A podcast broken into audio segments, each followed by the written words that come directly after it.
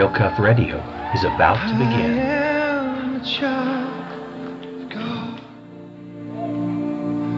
Everybody loves a hero. I believe there's a hero in all of us.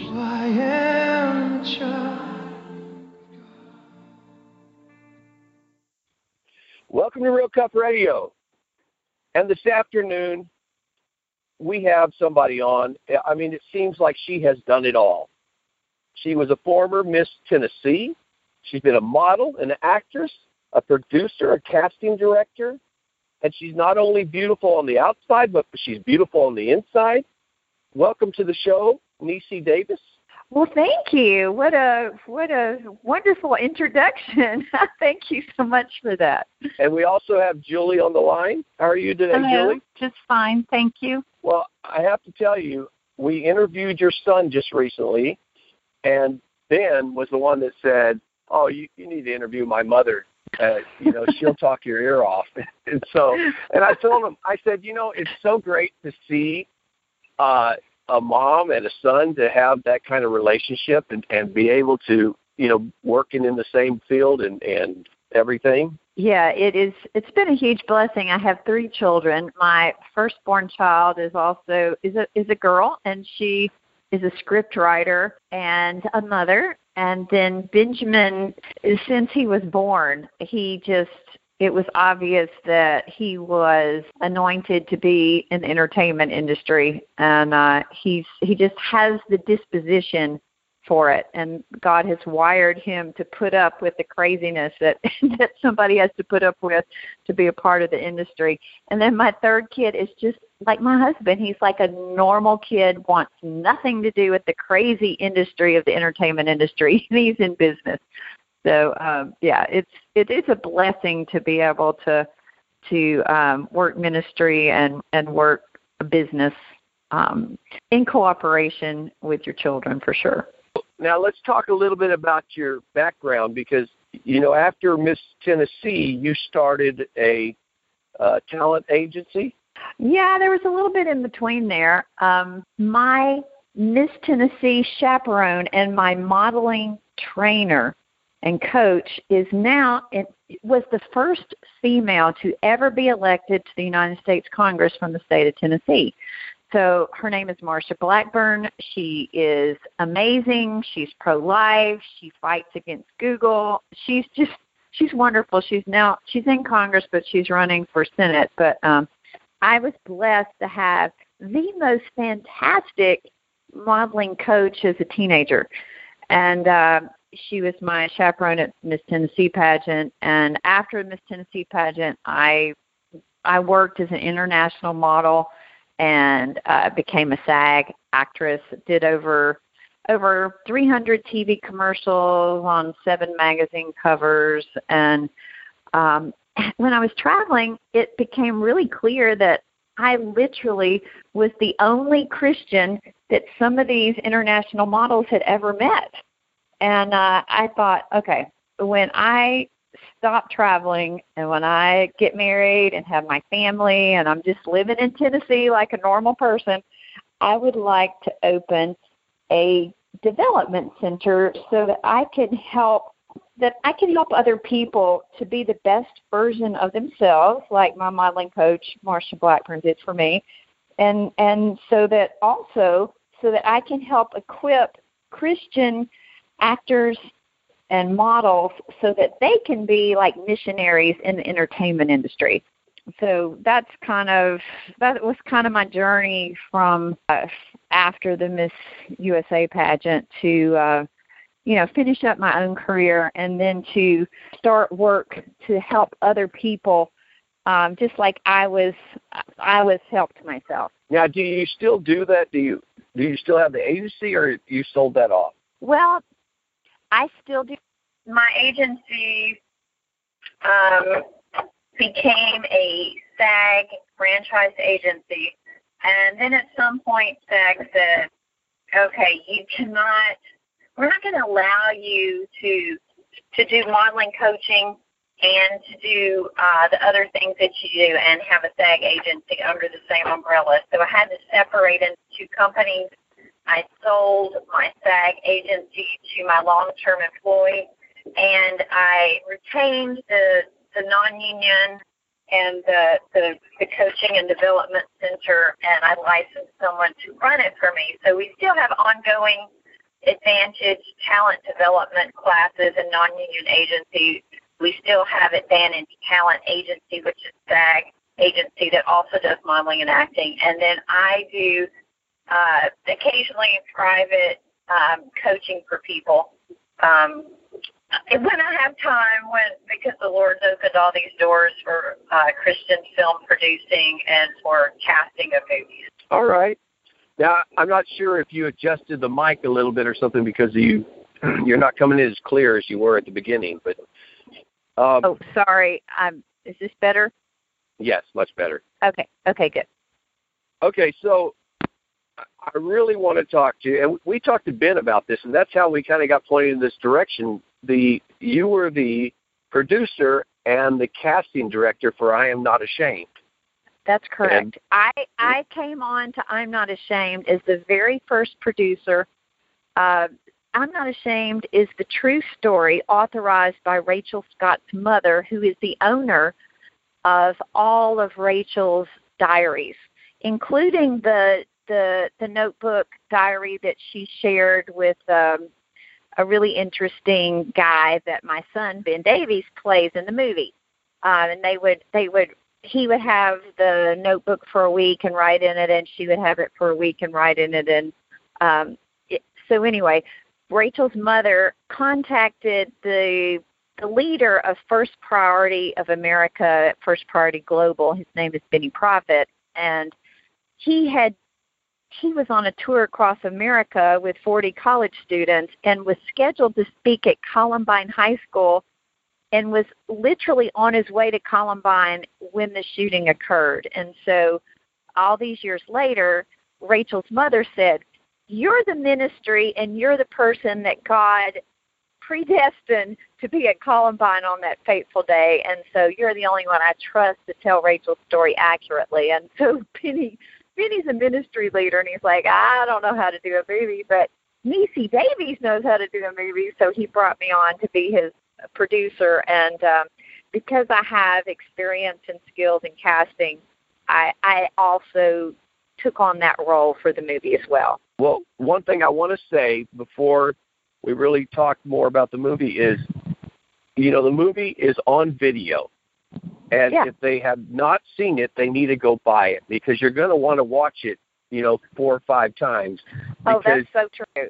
That is yeah, it's one of those movies that there's there's no way you can go rent it, watch it one time, and not get everything out of it because it's just it's that good of a movie, and there's there's so much in it, so much meat, you know. So yeah, and and for people that are have watched it or or or planning to watch it, I I just want to to point out this to you that we took almost every scene, every every uh, conversation, uh, whenever possible, we used Rachel's exact writings when she's just writing in her own journal, and when uh, she's having conversations between herself and Nathan, that Ben plays Nathan. We took whenever possible, and the majority of the time, we took the exact words right out of the words they wrote to each other and then we even used the journals of the shooters. So this is probably one of it, this is as accurate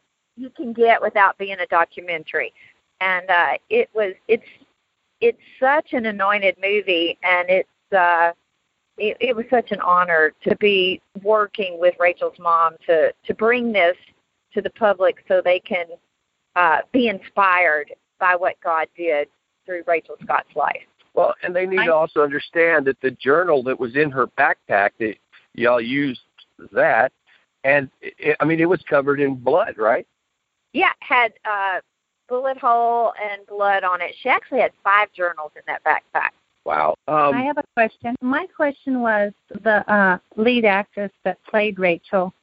First yes. of all, how did you find her or come across saying she's the one for the movie? And also, how did it change her life? Thank you for asking that. The average movie takes 13 years to from the idea to through it coming to the screen.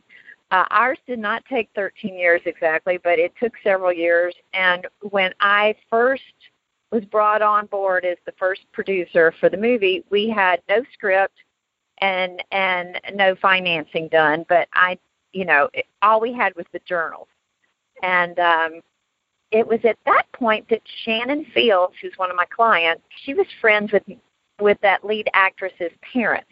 They all live in Georgia, and uh, the parents had said, "Hey, Shannon, you do Christian films. Our daughter wants to do Christian films. How do we get into it?" And she said, "Oh, well, Nisi Davies is the best agent in the whole world for Christians, and you should contact her." so I had this mom and daughter driving from Georgia, and she walks into my office, and I went, "Oh my goodness, you look like Rachel Scott." And uh, at that point, uh, like I said, we didn't even have a script, and so I auditioned her, and uh, I said, "Okay, I can't guarantee that you're going to be Rachel Scott, but you look like her, and here's what you need to do: you need to lose weight." You need to uh, get your hair fixed.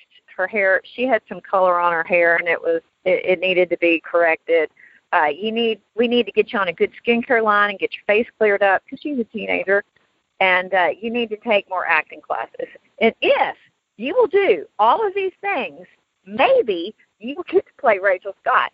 And uh usually when i tell people that like they're too lazy to actually take my advice but this girl her name's Masey McLain she actually did everything that I said. She lost the weight. She got on a good skincare line, which is Arbonne, which is the line I represent. She she got a hairdresser to uh, get her hair healthy and in good shape because Rachel did, you know, Rachel. That's the way Rachel's hair looks. So she needed to get her hair looking like Rachel's hair, and uh, she really studied and developed her acting skills. Like she was already a fantastic actress, but to carry the lead role in a movie uh, playing the role of Rachel Scott, it didn't. It needed more than good acting skills. She needed to be brilliant, and I really applaud uh, Masey McLain for being coachable and for working hard and doing all the things she needed to do to be excellent. And so when the time came when we had the when we had the money, when we had the script, and it was time to cast, not one single person on the producing team and not the director. Nobody thought Masey McLain could carry off the lead role in the movie. And uh, I convinced the executive producer, Benny Proffitt, and Beth Nimmo, Rachel's mom, that Macy, I believed in Macy, and I thought she was the right one. And uh, Rachel's mom and the executive producer, Benny Proffitt, agreed with me. And uh, we just uh, we just finally said, uh, the executive producer said, hey, we don't care what you think. Macy is going to play Rachel Scott. That's it. It's final. Let's move on. and so, anyway, uh, I after after the film was shot, every single person was just so thankful that we had cast Masey McLain in that role. They were like, "No, we need a famous artist, actress. We need someone that everyone's heard of." And I'm like, no, I'm telling you, it's Masey McLain. That's who needs to play this. And I'm so thankful that uh, it worked out that way. She did a fantastic job. And it started, it really launched her acting career. And she's a pastor's daughter. She was already a solid Christian. So that's what we needed. The same Holy Spirit that lived in Rachel Scott also lives in Masey McLain. And that that was critical to making this be believable. And uh, I'm thankful uh, that Macy put in the hard work to uh, to do such a great performance as Rachel Scott. And Julie said, how did it change her after? Um, she was already a strong Christian. It just what strengthened her as a Christian. You know, putting herself into someone else's shoes. Macy and Rachel are very similar. You know, they were both awkward and and gorgeous but never realized never thought of themselves as pretty and uh they both loved jesus it's just that you know macy lived in uh, a little town in Georgia and, and had a good life, where Rachel was in Columbine, where there was a whole bunch of uh, spiritual warfare, you know, that led to her death. So um, I think it strengthened her faith, and it definitely launched her acting career.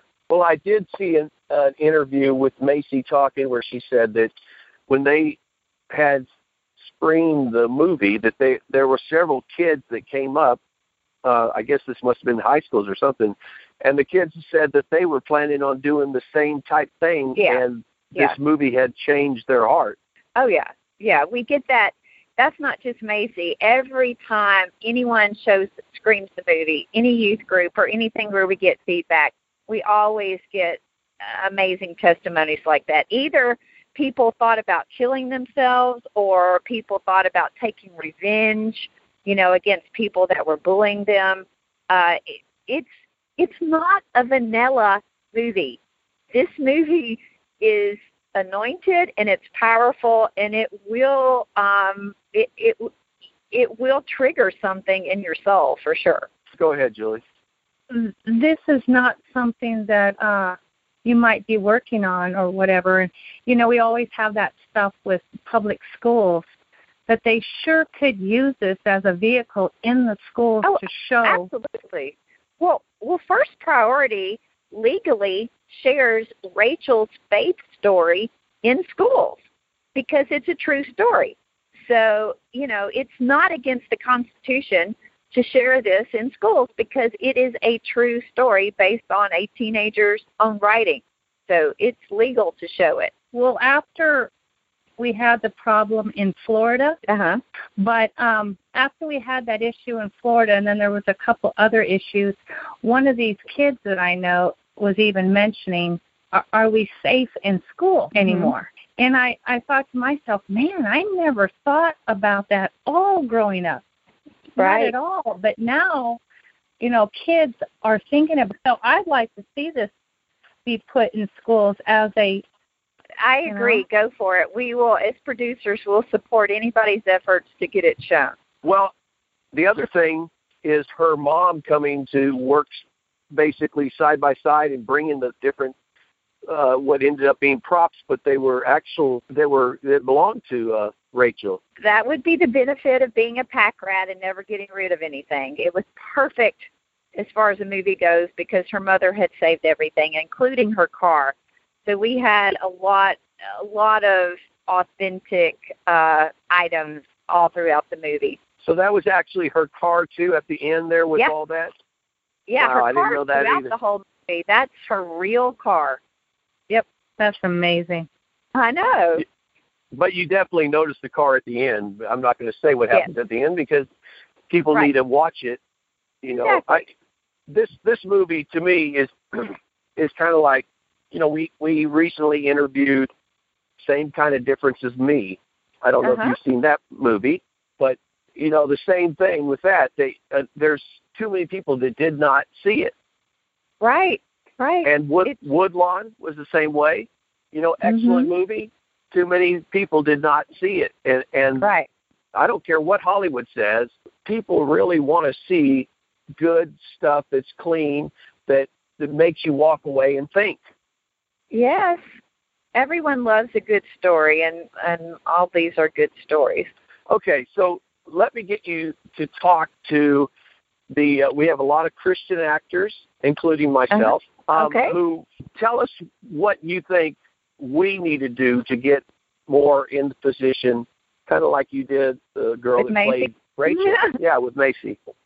Yeah, well, with all of my advantage actors, including my son, including Macy, I've always said, okay, you cannot be lazy. It's not good enough that you love Jesus. Like you have to be excellent in your craft. You need to train acting just like you train to go to the Olympics. You need the best teacher, you need to practice, you need to be the best version of yourself. If you're the fat, chubby, weird looking kid, then own it.